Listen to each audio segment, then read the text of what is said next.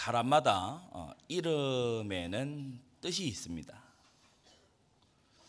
어, 제 이름을 이, 지어주신 분이 참 제가 바른 길 가기를 원하셨나 봐요. 바를 정자에 어떤 원자를 이제 주셨죠. 제가 사용명으로 쓰고 있는 사무엘 히브리어로 샤무엘이라고 하는 것은 샤마와 엘의 합성어인데 하나님이 들으셨다 아, 이러한 뜻이죠.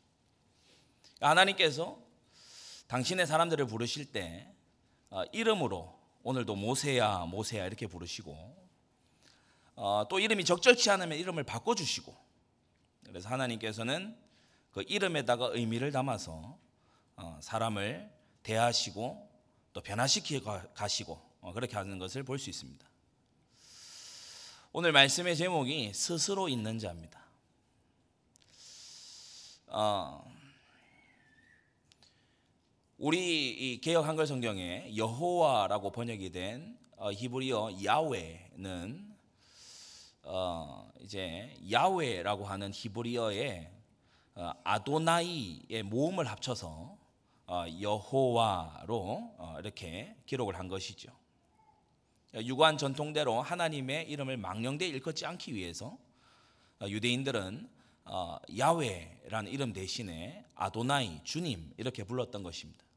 오늘 하나님께서 스스로 어, 계시하시고 설명하시는 하나님의 이름의 뜻은 바로 하야라고 하는 있다, 존재하다라고 하는 어, 어원을 가진 야훼입니다. 우리 모든 성도님들 하나님이 누구이신가를 알고 우리 모든 신앙생활에 하나님 앞에 행하는 저 여러분들 어, 되었으면 좋겠습니다.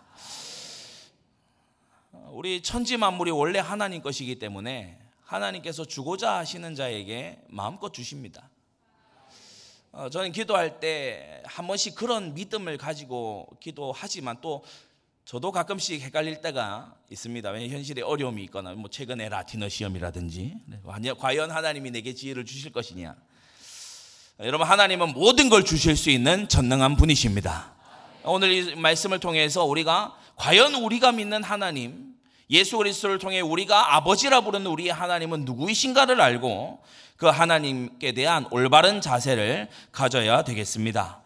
오늘 출애굽기 3장에 이 모세를 부르시기 약 400년 전으로 시간을 돌리면 하나님이 믿음의 조상 아브라함을 부르시고 창세기 15장에 아브라함이 예배를 실패했을 때 그가 새는 작다고 해서 쪼개지 않았을 때 그때에 주님께서 창세기 15장에 보면 이렇게 말씀하시죠. 여호와께서 아브라함에게 이르시되 너는 정령이 알라 내 자손이 이방에서 객이 되어 그들을 섬기겠고 그들은 400년 동안 내 자손을 괴롭게 하리니 내 자손은 4대 만에 이 땅으로 돌아오리라 이는 아모리 족속의 제약이 아직 관영치 아니함이라라고 하셨어요. 하나님께서 아브라함에게 바로 가나안 땅을 모조리 주실 수 있습니다. 그런데 하나님께서는 이것을 400년 뒤로 미루셨어요. 하나님께서 지금 저와 여러분들에게 단숨에 주실 수 있습니다. 그러나 하나님께서 우리의 소원을 우리의 기도의 요구를 미루어 두시는 것은 바로 전능하신 하나님의 그 어, 알무로 하나님의 그 능력으로 보실 때 우리가 아직 받기에 적합하지 않기 때문이죠. 여러분 하나님은 조급하시지 않습니다. 하나님은 시간에 쫓기는 분이 아닙니다. 하나님은 시간 위에 계시는 분이기 때문에 하나님은 시간에 쫓기지 않습니다. 하나님은 조급한 분이 아닙니다.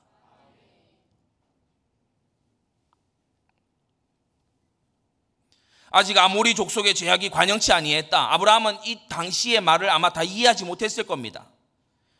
하나님이 악을 징벌하시고 악한 땅을 하나님이 손보신다는 사실을 악인들 중에 살고 있는 우리가 이해하기에 정확히 성경이 제시하는 하나님의 기준은 약 400년 정도 걸릴 일이다. 악을 심판하시는 하나님이 계시다라고 하는 것을 악과 적당히 타협하는 것이 아니라 악을 몰아내시고 악을 완전히 청소해 버리실 그런 하나님이 살아 계시다는 것, 그, 그 사실을 우리가 이해하는데 적어도 400년이 걸린다는 거예요. 우리는 어느 정도 하나님이 우리의 레벨과 맞춰서 우리와 눈높이와 우리와 어깨를 맞추면서 그렇게 우리를 돌보신다라고 생각할 수 있지만 그렇지 않습니다. 하나님은 높은 심판대에 계시고 우리는 낮은 땅에 있으나 오직 예수 그리스도 한 분을 통하여 우리는 하나님께 나아갈 수 있는 것입니다.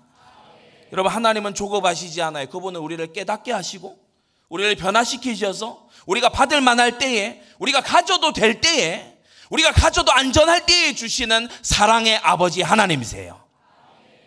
여러분 오늘 이 사실을 알기에 여러분 많은 조급함과 쫓김에서 자유케 되는 은혜가 있게 되기 바랍니다. 이렇게 모세를 부르시는 이때에도요. 여러분 모세가 태어나고 어, 이, 이 80년이나 세월이 흘렀죠. 그러면서 모세를 부르신 그때로부터도 아직 열 가지 재앙이 남았고요. 결정적인 6월절의 그 밤이 남았습니다. 하나님은 왜 이 단계를 밟아 나가실까요?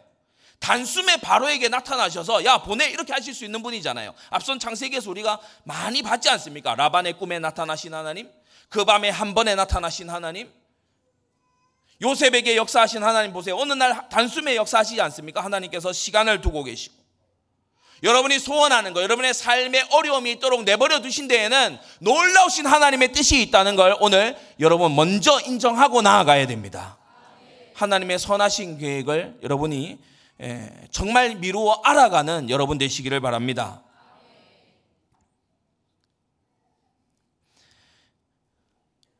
출애굽은 하나님한테는 쉬운 일이에요.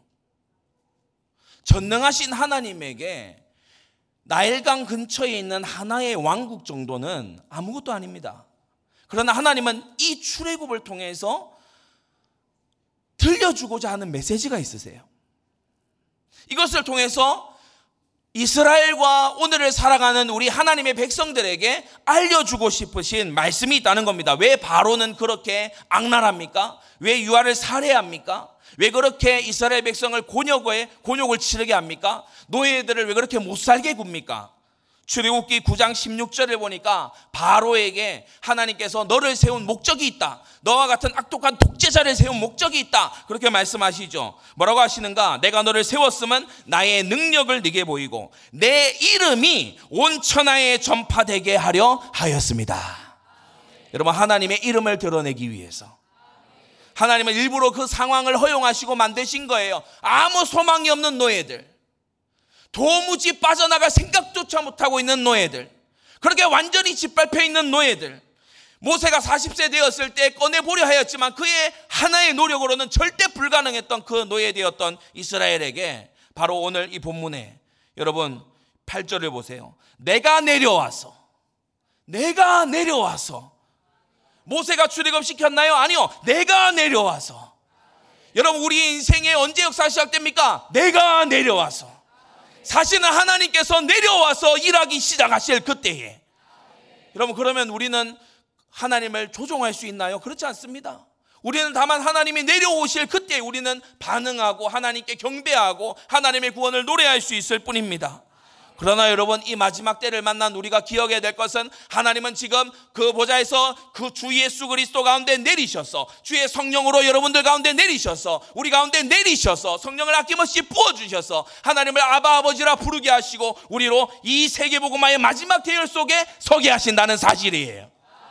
여러분 그래서 하나님이 내려오셔서 이스라엘을 구원하기로 하셨다는 사실입니다. 그런데 이 구원의 목적이 뭐라고요? 단지 이스라엘을 노예에서 풀어주는 거기에 목적이 있는 게 아니라는 겁니다. 이스라엘을 편하게 해주려는 그 정도 목적이 아니라는 겁니다. 하나님의 이름을 알게 하려고 한다.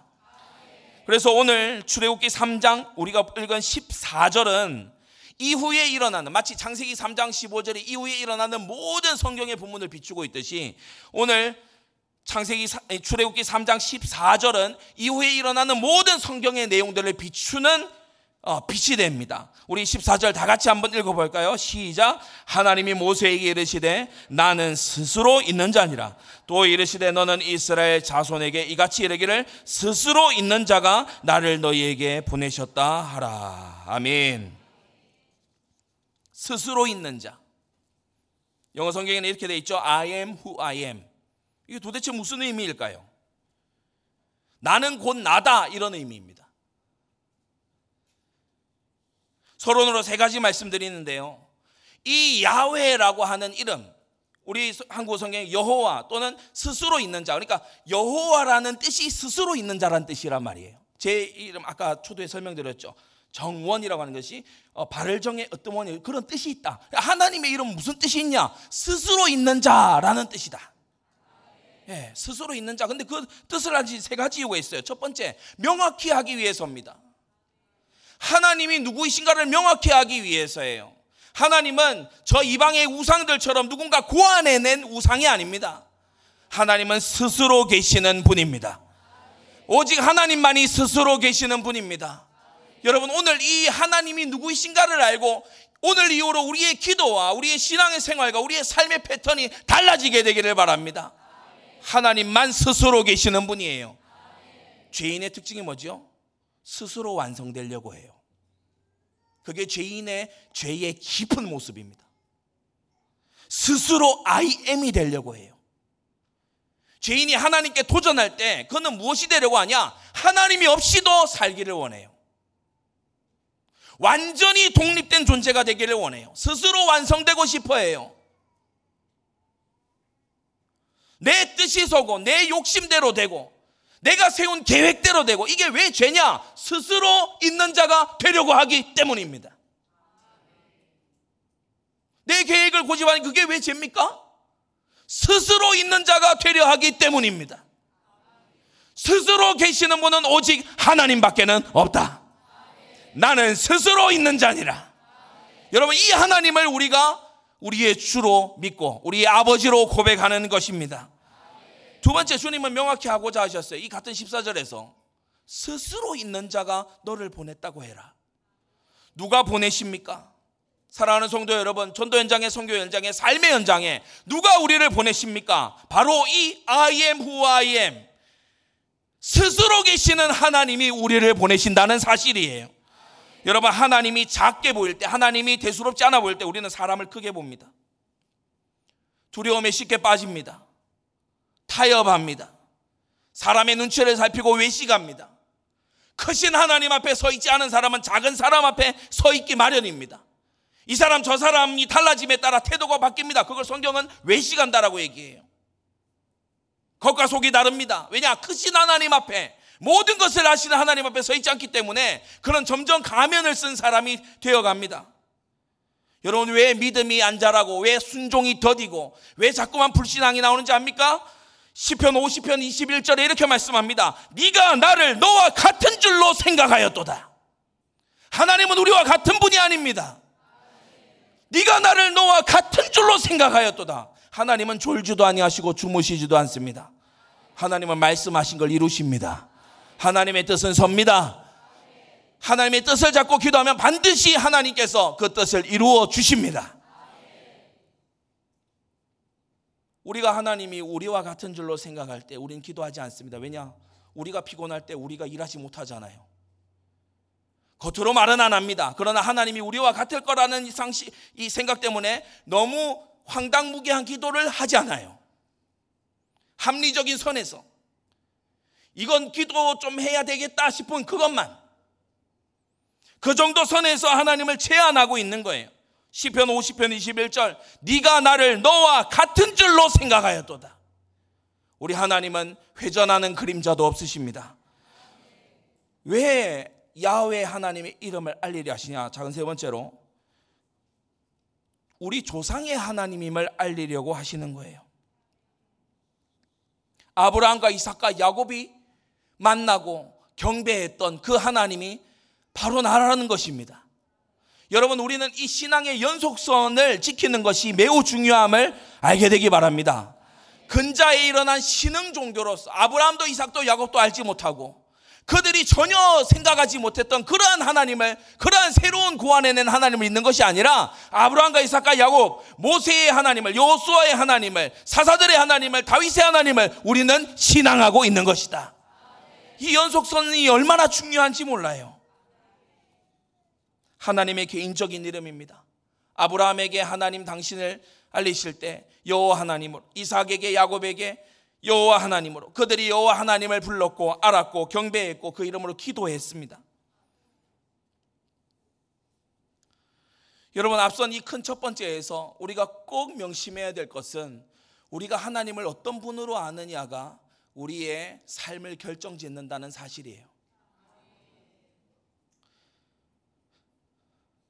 지금 이 자리에 우리 함께 예배하고 있는 저와 여러분들은 지금 여러분이 생각하고 있는 하나님보다 하나님이 훨씬 크시다는 것을 알아야 합니다. 무조건입니다. 우리 인간의 이성과 우리 인간의 두뇌가 감히 상상할 수 있는 그 영역보다 하나님은 크시다는 사실을 오늘 정말 깨닫게 되기를 바랍니다. 스스로 있는 자가 나를 보내셨다. 그래서 큰 두 번째로 오늘 주보에 내용이 없기 때문에 여러분이 기억하기 위해서 아마 필기를 하셔야 될 줄로 아는데 스스로 있는 자의 12가지 의미에 대해서 말씀을 드립니다. 스스로 있는 자. 이 하나님은 내 이름의 뜻은 스스로 있는 자야. 여호와라는 그 이름은 스스로 있는 자야라고 하셨는데 이 스스로 있는 자는 그럼 무엇을 의미합니까? 무엇을 의미합니까? 첫째, 우리 하나님은 시작하신 날이 없습니다. 우리 하나님은 시작하신 날이 없습니다. 산이 생기기 전, 땅과 세계도 주께서 조성하시기 전, 곧 영원부터 영원까지 주는 하나님이시니이다. 시작한 지점이 없어요. 어, 어린 어떤 어린아이가 하나님의 아빠 엄마는 누구예요? 라고 물어본다면 그건 아무, 아마도 지극히 자연스러운 질문일 겁니다. 누구나 아빠 엄마가 있으니까. 그러나 하나님은 아비도 어미도 없습니다. 시작하신 날이 없습니다.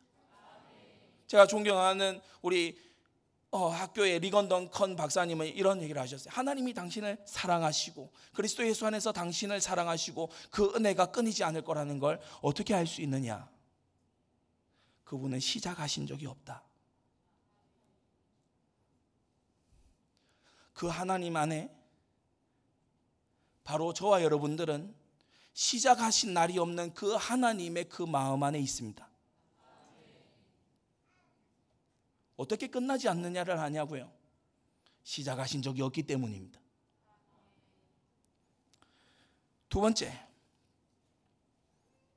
끝이 없습니다. 모든 완전한 것이 다 끝이 있지만 우리 하나님은 끝이 없습니다. 여호와여 주는 영원히 계시오며 주의 보좌는 세세에 미치나이다. 예레미야가 5장 19절. 성도 여러분, 우리 하나님은 끝이 없습니다. 그냥 시간적으로만 끝이 없는 것이 아니라 그분의 헤아림과 그분의 지식과 그분의 능력과 그분의 통치권과 이 하나님의 영광은 끝이 없습니다. 여러분, 이런 분을 알고 우리가 섬기는 하나님이 어떤 분인가를 알고 예배로 나오시기 바랍니다. 세 번째, 오직 하나님만 절대적인 실제이십니다. the absolute reality. 절대적인 실제이십니다. 오직 하나님만 절대적인 실제세요. 우리는 뭐죠? 잠깐 보이다 없어지는 안개입니다. 이리저리 휙 바뀝니다. 나이가 들어서 얼굴도 바뀌고 몸도 바뀝니다. 후패해져 갑니다. 우리의 영혼도 구속받았다가 죄와 의의 경주를 오락가락 합니다. 그러나 하나님은 절대적인 실제로 변함이 없으신 하나님이시고 우리를 향하여 한결 신실하신 하나님이시다. 내 구속자요 모태에서 너를 조성한 나 여호와가 말하노라 나는 만물을 지은 여호와라 나와 함께 한 자 없이 홀로 하늘을 폈으며 땅을 베풀었다고 하셨어요. 이사야 44장 24절입니다. 자, 그러므로 네 번째 우리 하나님은 완전히 독립적이세요. 스스로 절대적 실제시기 때문에 네 번째, 완전히 독립적이세요. 완전히 독립적. 하나님이 하시고자 하는 대로 해요. 여러분 그래서 우리가 중요한 게 뭡니까? 하나님을 설득하는 게 아니고 하나님이 행하시는 것을 따라가는 겁니다. 여러분 오늘 본문을 보세요. 출애굽기 3장에 뭐라고 했습니까? 우리가 읽은 본문에 보면 8절에 내가 내려와서 하겠다. 9절에 이제 이스라엘 자손의 부르심 내게 달하고 10절에 이제 내가 너를 바로에게 보내요. 여러분 하, 여러분 시간은 하나님이 정하세요. 언제 시작할지 하나님이 정하십니다. 어느 만큼 행할지도 하나님이 정하세요. 우리 장로교 신학의 가장 큰 강점, 칼빈주의 가장 큰 강점, 하나님의 예정, 하나님이 결정하신다. 결정권은 하나님께 있습니다. 태어난 것도 하나님 결정이고, 직분을 주신 것도 하나님의 결정입니다. 여러분, 우리는 하나님의 결정을 발견하고 따라가고, 그것에 봉사하고, 하나님의 뜻과 계획이 더 잘 이루어지도록 우리는 섬기는 일꾼들이 되어야 될 줄 압니다. 하나님 완전히 독립적이세요. 누가 가르쳐 줄 필요도 없어요. 구하기도 전에 있어야 할 줄을 아시느니라. 여러분, 기도의 개념이 재정립되기를 바랍니다. 이 절대적 실제이신, 완전히 독립적이신 이 하나님께 기도한다면 어떠한 태도로 기도해야 되겠습니까? 내가 변하게 해달라고 기도해야 되지 않을까요? 하나님이 모든 상황을 제어하고 계시는데 안 바뀌는 건 나잖아요. 상황이 잘못된 게 아니고 내가 잘못된 거거든요. 상황이 틀린 게 아니고 하나님이 잘못된 게 아니고 약속이 안 이루어진 게 아니고 저와 여러분들이 잘못되고 있는 거거든요. 잘못 봤고 잘못 이해했고 잘못 마음 가졌고 잘못 행하고 있는 그것을 바로 잡아 달라고. 그래서 여러분 모든 참된 기도는 회개 기도인 것입니다. 다섯 번째. 네 번째와 이어집니다. 모든 다른 것들은 하나님께 의존하고 있습니다. 세상 모든 것들이 하나님께 의존하고 있습니다. 모세오경이 이어지는 여호수아에서 무엇을 보나요? 해와 달이 하나님의 손을 의존하고 있습니다. 그분이 멈추라고 하면 멈춰야 됩니다. 그분이 그 자리에 있으라고 하면 그의 종을 통해 그 자리에 있으라 하면 거기 있어야 합니다. 온 우주는 secondary 부차적입니다. 온 우주가 부차적이. 우리도 하나님께 의존하고 있습니다. 호흡을 의존하고 있고 우리의 삶을 의존하고 있고 이 작은 땅덩이인 지구가 전능하시고 크신 하나님께 의존하고 있습니다. 여러분 그래서 의시되지 마세요. 크신 하나님이 우리 가운데 계십니다. 의존하고 있어요. 하나님을 의지하고 있어요. 내가 의지하고 있다는 걸 모르는 순간에도 하나님을 의지하고 있어요. 여섯째. 그래서 온 우주가 하나님께 의존하고 있고 그분이 없이는 하나도 이루어질 수가 없기 때문에 이 위대하신 스스로 계신 하나님에 비해서 온 우주는 아무것도 아닌 것입니다. 하나님이 없어지라 하면 한 달에 없어지는 것이 이 온 우주라는 얘기입니다. 이 영원 자존하신 하나님에 비할 때 The whole universe is nothing. 아무것도 아니다. 하나님이 중요하다. 그래서 성경은 우리에게 너는 마음을 다하고 성품을 다하고 힘을 다하고 목숨을 다해 주 너의 하나님을 사랑해라. 왜 그러냐? 그게 선택사항이 아니고 그것이 당연하기 때문에 지당하기 때문입니다. 온 우주는 이 스스로 계시는 하나님에 비해 아무것도 아니다. 나는 여호와니 이는 내 이름이라. 나는 내 영광을 다른 자에게 내 찬송을 우상에게 주지 아니하리라. 일곱 번째 이 하나님은 일관되신 하나님입니다. 변하시지 않습니다. 하나님은 발전하실 필요가 없습니다. 우리 인간들은 발전과 쇄신을 거듭해야 합니다. 그러나 하나님은 처음부터 끝까지 발전하실 이유가 없으신 하나님입니다. 각양 좋은 은사와 온전한 선물이 다 위로부터 빛들의 아버지께로서 내려오나니 그는 변함도 없으시고 회전하는 그림자도 없으시니라. 야고보서 1장 17절. 변함도 없으시고 회전하는 그림자도 없으시다. 여러분 그래서 얼마나 이 하나님 앞에 우리가 간구할 수 있는 우리의 반석이 되시는 줄 어, 여러분 정말 알게 되시기를 바랍니다. 여덟 번째 스스로 절대적인 기준이 되십니다. 참 이 절대적이라는 말, 절대라고 하는 말 하나님을 표현하기에 너무나 적합한 표현이지 않습니까? 절대라고 하는 말 스스로 절대적 기준이십니다. 하나님이 의롭다 하면 그것으로 의로운 것입니다. 하나님이 죄악되다 하면 그것이 죄악된 것입니다. 하나님이 행하시는 모든 일이 성합니다. 왜냐? 하나님이 선과 악의 기준이시기 때문이에요. 선악과를 따서 먹는다고 선악의 기준을 판별할 수 있는 것이 아니라 선악의 기준은 하나님이 세우시는 것입니다. 아홉 번째. 여러분, 우리가 신앙생활을 하면서 무언가 기도하면서 교회 생활을 하면서 인생을 살아가면서 이것을 꼭 기억하십시오. 하나님은 원하시는 것을 무엇이든 하십니다.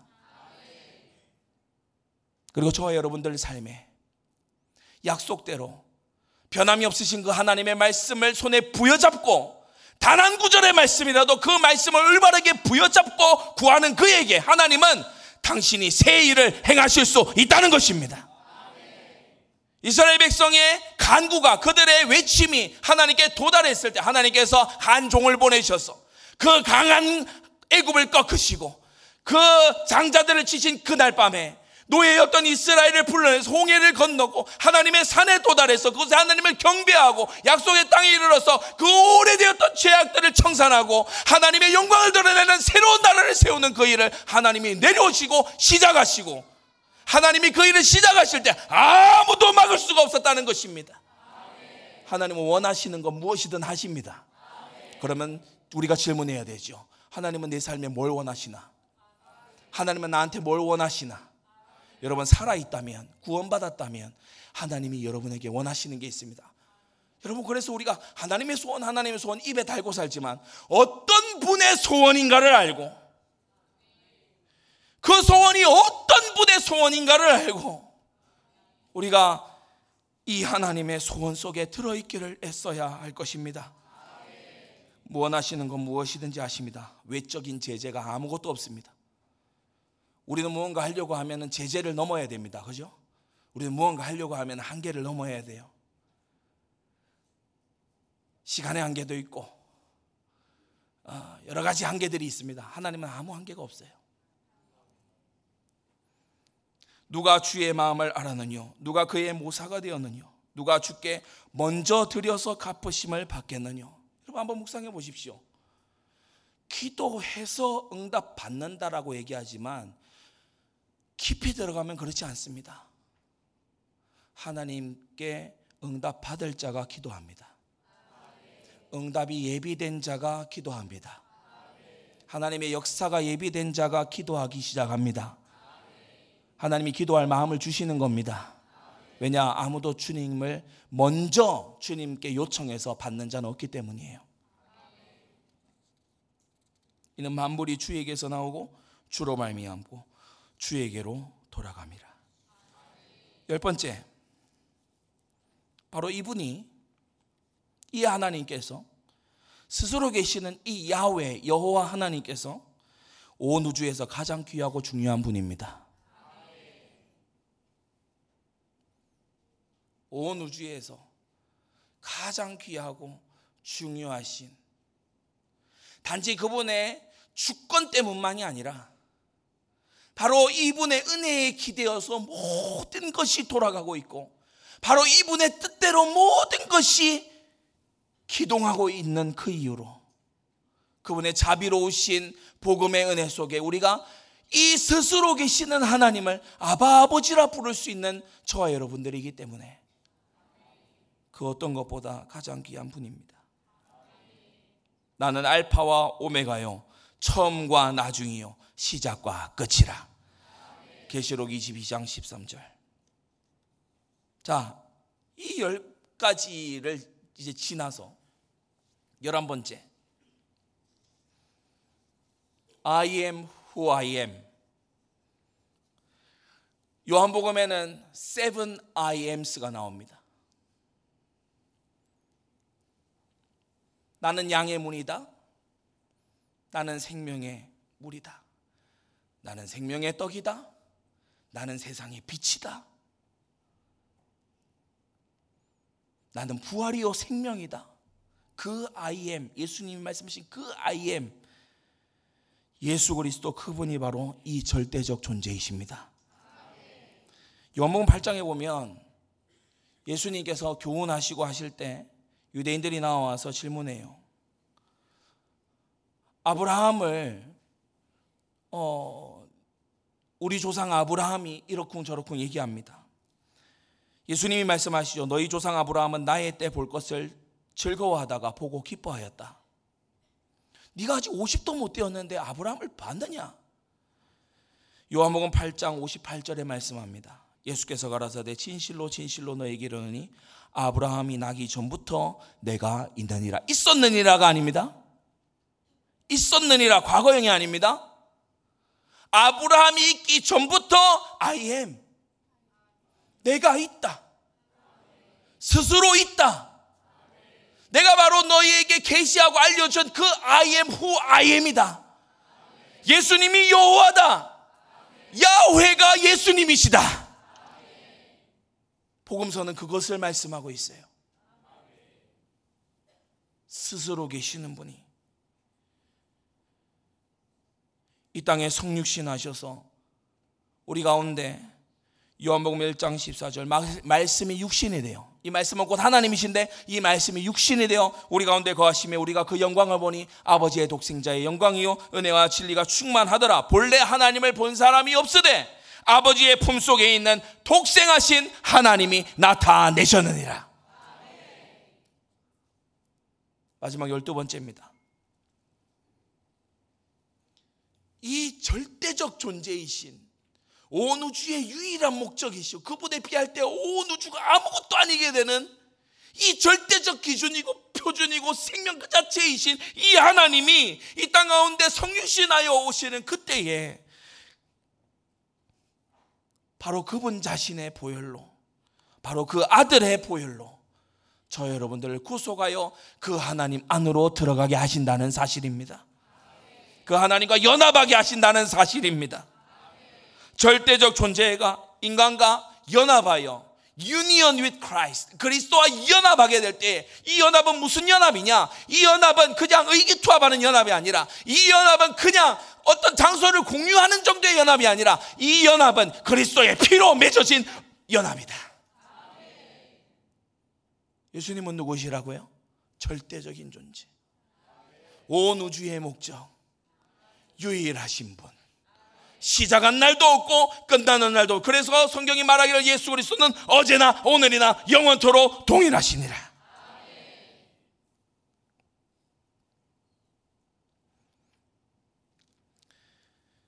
결론을 맺겠습니다. 바로 이 예수님이 우리의 더 나은 모세가 되셔서 죄와 흑암의 땅으로 우리를 건지러워사 우리를 양의 피나 염소의 피가 아니라 그분의 피로 구속하시고 우리를 이끌어내어서 이 광야 같은 세상 지나 저 영광스러운 약속의 나라로 이끌어 들이시는 더 나은 모세, 더 나은 어린 양, 더 나은 성막, 더 나은 만나, 더 나은 불기둥과 구름기둥 그 모든 것이 가리키는 단 한 분이 바로 여호와 우리 하나님 예수 그리스도시다.